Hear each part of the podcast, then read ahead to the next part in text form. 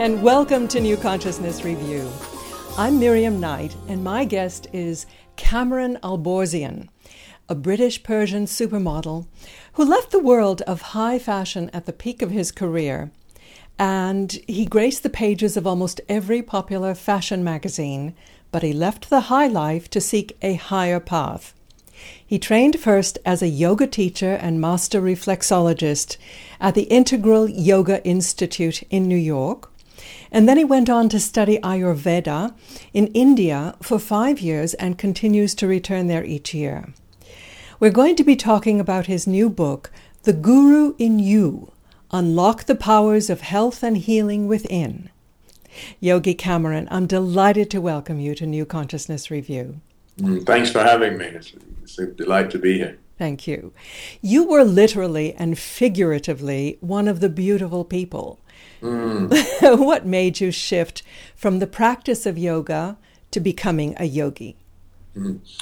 I think I got the dose of having the high life and uh, really being in it and uh, submerged in it and living it. Uh, but I also had a a guy I met in the gym one day. He was 45 years old. I was 19, and he sort of became my best friend. And uh, past, you know, 13 years after when he passed away, I realized I'd actually been mentored for about 13 years by him um, through natural medicine. We talked about, he gave me my spiritual books. He would read to me, I would read to him. It was just this kind of bond we made. And it was like, you know, somebody just I knew. It wasn't somebody um, sort of I had to get to know. It was just straight away I knew this person, and uh, we sort of got on with being you know best of friends. And him being older, he taught me so much about life, and and like I said, you know, gave me my first spiritual teachings. And then I would be in the fashion business at the same time and go to the parties and do all the, uh, you know, high fashion stuff of travel and meeting people and speaking languages. And I mean, you really, there isn't really a job like it. They pay you to travel, to meet people, mm-hmm. to do, you know, go to parties, have a great life. you know, when you're 19, 20, 21, 22, that's just a great way of living and uh, I never burnt out. I never passed out. I never sort of overdid it. So in about 98, 1998, when I met Nelson Mandela at his house, and uh, he had got out of jail, and just looking at him, and we were doing a fashion show down there for Versace, and you know the models were there: Naomi Campbell, Amber Valletta, and Christy Turlington, and um, Kate Moss. Everybody was down there. And I sort of looked around the room and I said, you know, this is a good time to sort of depart because it's just not going to get better than this. now, time, you know, it's that moment in the party where you where you really look around and you go, this is, I, you know, I have such a great feeling at this party, but I know if I end it now, I'll want some more. But if I stay too long, I'll sort of, you know, regret staying. So I came back to New York and I stopped modeling. I started a, a, restaurant with an old agent of mine, and I went off on that path a little bit until um, early 2000 when my mentor passed away. And I sort of let go of that bond with him that I became a yoga teacher and started Ayurvedic uh, practices. But, you know, leaving the fashion business is, I didn't leave the people because I know most of them still. I just left working in the business. And, um, and uh, it, it's just a good life. It's just, but it can't last too long because um, outer beauty is to be used not just for selling stuff. It's it's meant to be used for influencing people to come on a good spiritual path to you know influence other people to have their purpose. And at that time, that's what I was using it for was selling, selling myself, selling mm-hmm. my face, selling mm-hmm. products, and. Uh, and it, it wasn't like an epiphany or a big moment. It was just gradual. Oh, okay, it's time to sort of move on. And I think if I hadn't been mentored, I probably would have missed the mark, you know, by a long shot. But um, I had him. My I write about my mentor in my book, and uh, so that's sort of how it came to pass.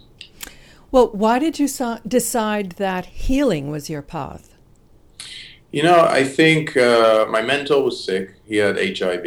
He had actually just found out he had that when I met him, and uh, and that's sort of why he went on that path. He wouldn't take anything chemical. Everything was organic.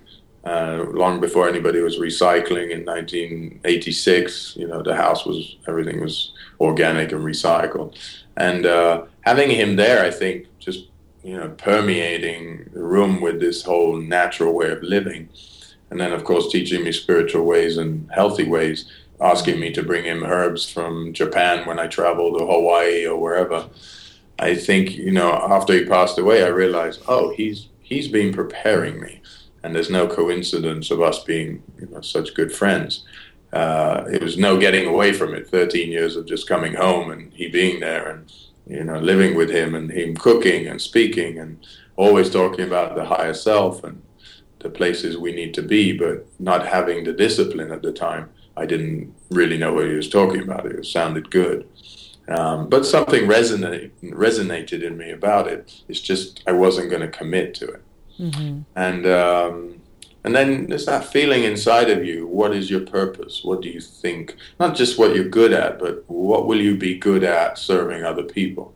And you know, service is always in there because think it was 86, 87 in Paris when I first went to Shivananda Center, started doing some yoga postures, and then um, 1991, 92 when I went to Siddha Yoga upstate in New York, you know, started to train there and do silent courses and weeks of meditation. You know, when you do all that and you have a mentor, it kind of is in you. Mm-hmm. And uh, you've obviously chosen it for a part. And um, so you can't get away from it. And, and now the nice thing is it's kind of, I went from the outer beauty surface to using the outer beauty, reaching the inner beauty, and realizing actually they're both the same. It's just uh, how you use them is different. Oh, that's beautifully put.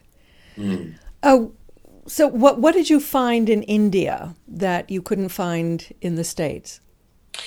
India wasn't to become more spiritual. You know, I tell people nobody's going to make you more spiritual. The spirit is in you, so you are spiritual. You decide to use it is different.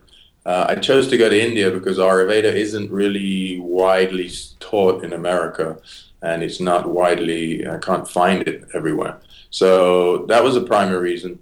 The secondary reason was I didn't want to come out of my door and be distracted by uh, going, you know, to lunch or to dinner or something like that. And I wanted to be around Ayurvedic yogic people, um, be around renunciates, be around swamis, be around people who really live that life. So again, it was sort of permeated my life, and uh, that was pretty much. And that's why I go back every year a couple of times. Um, I just got back last week from there, is just to be around that and shut off from this world and uh, to be there with my guru who teaches me and talks to me and, and for me to go with some of the other guys and just sit in temples and just be because you know this path isn't religious it's not traditional it's not anything. So you can just be with anybody in the room doesn't matter what sex they are what, how old they are. If they have a practice and they want to do it then you're speaking the same language kind of thing. So India represents uh, detachment from excess, I guess. Uh huh. Well, I'm sure in, in the fashion world you certainly found plenty of excess. What is this yogic lifestyle that you're promoting? I'm promoting simple living. You know, Ayurvedic living and the yogic living is all about just making things simple. You're eating simple, living by nature. You know, watching nature. How does it uh, perform? How does it? How's it teaching you? Well, today, for example, I'm in LA. I just got back from India where it was a bit more humid and hot, and here it's cold. So food has to change. Seasonal food has to come into play. Uh, mixtures of foods need to change. Uh, the hot and cold aspect of food, you know, salads being more cold, um, you know, yogurt being more sour. You know, you have to take all of these things into consideration. Um, sleep on the floor doesn't make you more spiritual sleeping on the floor. It just makes you more simple and it gets you more used to the simple life.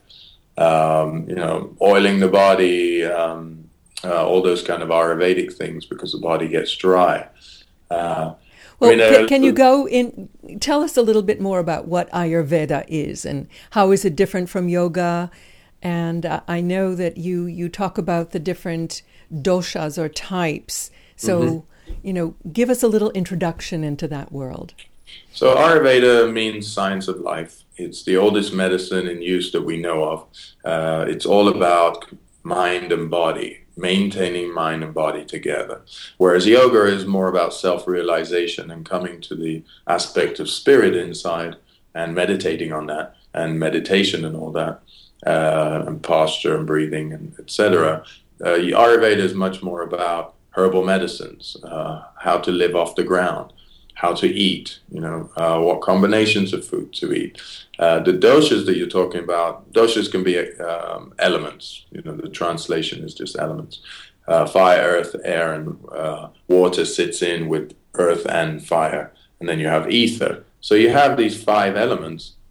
Chinese medicine also right. Uh, says that we have all these elements. So the whole, even modern science uh, says that we have five elements to make up the universe and we are combinations of these different uh, elements, uh, primarily uh, earth, fire, and air, sitting in the chest, sitting in the stomach, sitting in the in, uh, lower in the intestines. So we are of all of these elements. We cannot never be devoid of any of these elements. We are just either a mixture, one or two, a little bit more, or a bit a little bit less. So where you hear fiery people or earthy people or airy people, this is kind of where it comes from, the Ayurvedic tradition. Mm-hmm. So airy people, for example, move a lot. They're more nervous. They get insomnia and dryness in the body. Whereas fiery people are more passionate and they have a lot of energy, but they can burn out quickly as well. Uh, earthy people are heavier. They're more relaxed. They're more loving and sort of chilled out, but at the same time, they can become lazier. Uh, so really it's always Ayurveda speaks about this nice balance of up and down, up and down, but never up and you know dropping down. Uh, so that's basically the Ayurvedic um, tradition. So, mm-hmm. So it's uh, about bringing the body into a greater sense of balance. Always, and your your primary goals here are being in balance with nature because when it gets cold or too hot, too windy, too rainy, you have to balance with it. You can't change the weather, so it teaches you how to be in balance.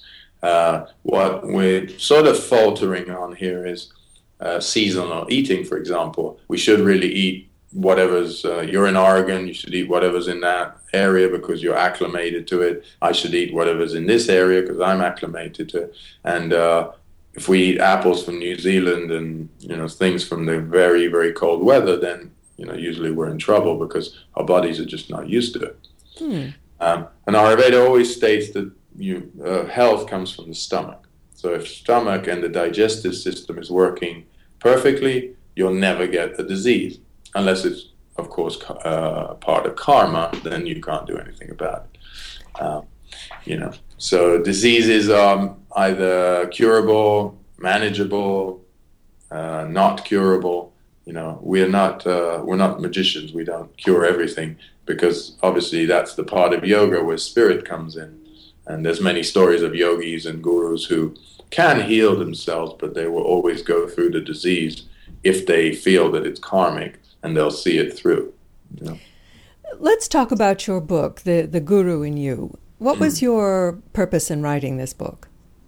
You know, I wrote a book in Spain some years ago called um, "Now Is the Moment," mm-hmm. and uh, it sort of went with what was going on then. We were in a lot of um, money around. It was a good times kind of thing, and it was on the mm-hmm. up and up, uh, the market and everything. And then uh, I came to America couple of years ago back here from India, and I um, and I didn't really want to write a book because I felt like there was enough books on the shelf. And then um, I started doing retreats and seminars and things, and enough people came up to me and said, you know, this we're really fascinated why you would leave the beauty business when we're you know, we would love to be in it, and we sure. follow it every day. We read the magazines. First thing I get up in the morning, I do is groom myself so I look better you know, and I would never go out of the house without makeup or do my hair kind of thing. And um, so enough people asked me, so I said, okay, if, if there's a necessity for it, uh, then I'll, you know, I'm happy to do it. And it really came out of that. And uh, then I realized, oh, yeah, I was in it, so I didn't realize at that time that um, the world is obsessed with outer beauty. That's mm-hmm. whole thing is out of beauty. Everything we do is out of beauty. We sell yogurt. You know, we make the the, the, the cover look beautiful. and it does. it does. yeah. So I suddenly realized, okay, I have something to say about this, I guess, because I was in the business and I reached a sort of, I was known as the first male supermodel and all that. So I guess people are coming to me as an authority. And, um, and I shunned away from it for a while because I also wasn't rooted in what I do now. And it's taken me a good eight years to get rooted in what I do. And now I'm happy to talk about it and be out there and, you know, share it with people. Uh, I just didn't feel before I was rooted enough to um, balance both. And now I'm sort of rooted in what I do with the Ayurvedic medicine and everything. Now I can talk about the past a little bit more openly. Mm-hmm. And you, you do have uh, many fascinating stories to tell in your book, but you also promote uh, a, a, holistic lifestyle in your book. Um, is this something anybody can do at any age, or I mean, you know, you look at these yoga postures where people are bent like a pretzel, and you think, mm-hmm. no way. Well, the book also what it serves is as a very basic um, tool you know, Yoga Journal refused to sort of do a story about it because it said it's way too rudimentary and preliminary for our readers. Um, so, and I thought, okay, I've hit the mark if that's happened because I'm really writing for the 99.9% of the people of the world who don't bend and are very stiff, don't follow a regime, don't have a spiritual practice, don't have a purpose in life, um, or haven't reached their purpose in life. So I'm really talking to them because I re- I lived a very commercial life in the fashion business, and um, I realized, yeah, I'm practicing, you know, two, three, four hours a day, or I go to India and do these pilgrimages and spend hours in silence and fasting. This isn't reality for people. And um, just like my guru wouldn't put me through what he goes through because it would be too much for me, I don't put other people through it. So I bring a very, very basic um, non-Sanskrit based uh, yoga teaching and Ayurvedic teaching to in the book. So somebody can say, okay, I'll start my day with hot water. If that's all I all I can do, um, that will take about two minutes. You know, from there you can build. You can start saying, well, maybe I need to learn about how many meals I take a day. Uh, traditionally, we take three. Why do we take three? Nobody actually has an idea why we take three, but everybody follows it. So I'm putting those kind of things forward to everybody, saying is, uh, if you don't have a lot of time, just at least not question, but ask yourself why I need to do something, and then if, uh, especially if I'm not hungry, once you take your hot water, if you're not hungry, don't eat. Mm-hmm. You know, if you're not thirsty, don't drink. You know, it's listen to yourself. So it's putting you back in tune with yourself nature is the greatest teacher. You know, nat- nature is the hand that feeds us. So obviously, the hand that feeds us has something to say to us. Uh, it's just like the parent who feeds us when we're a kid, and uh, you know, they usually know better. Yeah, they make mistakes, they you know, all the rest of it, but they can guide us somewhat. Mm-hmm. And nature is definitely there to guide us. When the when the earth is getting hotter, it's telling you take you know have less clothes on, wear cooler materials it's teaching you. If you decide to be fashionable and wear something very hot and you don't want to take it off, well, then you suffer the consequences of sweating too much. So you have to go with nature. You go against it, and um, you have the problems we have today, which is uh, a lot of discontentment. And, uh, you know, primarily the book is talking about contentment as well. Mm-hmm. It's telling you if you're not willing to change at all, well, just be content in it. You know, don't suffer and stress about not changing. You know, either way, stress is going to be the killer. So whatever it takes not to stress, and you know, get to that point. Um, I, I, noticed that you had a quiz in the book that helps you decide what your particular dosha is. You have that that quiz on your website too, don't you? Yeah, yeah, yeah. It's a dosha. It's a very basic test. Mm-hmm. Uh, I wouldn't take it like this is the law because an Ayurvedic cons- consultation will take about two hours, and uh, we'll look at pulse, we'll look at eyes, we'll look at ear, ears and nose and the skin and uh, the body, touch the body, touch the joints, see what's going on, ask questions. Uh, there's a lot to it. So the quiz is a fun way of you knowing a little bit about yourself, and uh, but it's it's a little fun. You know, that's what it really is. So, do you have any tips on what we could do now to, you know, easy little ways that we could help rejuvenate ourselves? Well, first thing I tell people is easy or difficult. You know, it's all in the mind. So, uh-huh. you, you, know, instead of at the beginning of this journey uh, limiting yourself to five minutes, 10 minutes, 20 minutes, easy, difficult, I like, I dislike, put yourself at ease and just say, what am I willing to do today? And don't compare it to yesterday or tomorrow.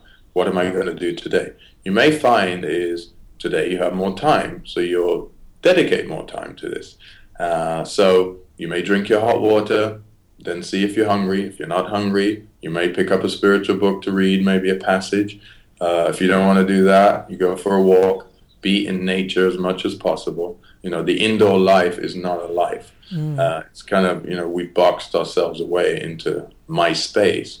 And primarily, a lot of our diseases and ailments come from the fact that we box ourselves away in artificial light, artificial air, um, the TV's on, the radio's on, whatever that, you know, artificial sounds. We have the mobile phone, computer. We, our world has become so artificial that we are natural. So our ailments and our mind keep rebelling against being in the artificial environment. So I would get out, you know, into nature as much as possible. Mm-hmm. I would eat as much as nature as possible. You know, take from the ground and eat, kind of thing. Uh, go to your local markets and eat. Um, support those guys as well because they are bringing in seasonal foods. They're not canned, they're not microwaved, they're not leftover, they're not packaged, they're not frozen. So, you know, these are all things we want to keep away from to be healthy.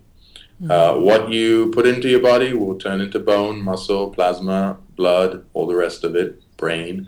So each time you eat, you might want to reflect on that. And, you know, I like to eat chocolate. Chocolate definitely doesn't turn into brain power.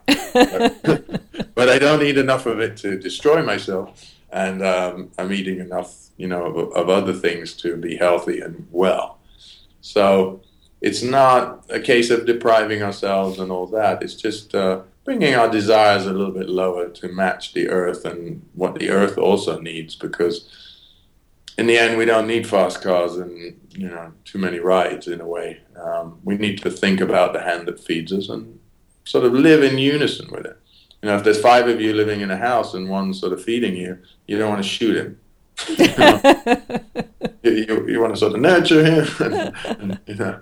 So it's that's kind of where you want to be a little bit. Yeah, you say in your book, "Sit before we veg." What do you mean by that? Well, we have a tendency to react to everything. Get a phone call, get an email, um, come home, put TV on, you know, whatever it is, grab food, sit down for a moment, see where you're at. If you've been in the car and you've been driving, um, you know, maybe a stiff. So take a stretch and then sit down. That just oh, sitting down right. for a moment, what it does is gives you a few seconds of breathing time, uh, grounding time, because sitting on the floor is a great grounding uh, experience. And then you see, well, what is it that I need next? Not may- maybe what I want next, because wants are great. You know, they are, they are many and there's a surplus of those. But needs are few. Mm-hmm. So just sitting before you veg gives you the opportunity to sit up tall, be alert, and uh, not just let the sofa take you. I see. Don't give you back for the next five hours. Right, right. Mm. Yeah, you're you're a great proponent of meditation and silence as well, aren't you? You know, meditation is the great sages and the gurus have written, and uh, they've told us you know, they have built the manual up for us. We don't need to reinvent the wheel. And uh, all we need to do is learn how to use it. Mm-hmm. And uh, meditation just takes you out of your mind, where you, you know, can be in the spirit, uh, whatever that means to you. It can mean God, it can mean Mother Nature, it can mean anything. Uh, there are practices to do, and it takes time. But uh, you know, even the sit before you veg is is really that the beginning of concentration and getting centered. Because there's nothing like a mind that's focused. Because that mind that's focused can be turned right or left at your will. There's, uh, you know, but a life living with a mind that jumps around and takes you on the ride, you know, you end up in all sorts of places you never intended to. And um, meditation kind of brings the mind under control. And then, of course, the benefits to the body are great, you know, for circulation and to the to the nervous system. So physically and mentally, it it is a complete healer. I I particularly liked your um, your passage about self study and and how it's up to us to put our knowledge into action through our practices. Mm. Well, first thing is to understand something about yourself. You know, do I tend to put my hand in my hair all the time? Do I chew my nails? Do I, you know, whatever it is, know something about yourself. Do I tend to get angry in a certain situation? Self study is about understanding. You know, do I, you know, where do I put my foot next instead of haphazardly? It just happens. You know, a good example is breathing. Um, we think, oh, it just happens, and it's an autonomic kind of thing that happens in the body, and we don't need to do anything about it. And uh, we do. We, if we control it, we can have the best of health and go to higher awareness. If we just let it happen, what will happen is we get excited one day, we get short of breath. Um, so now, actually, we're not in control of it at all.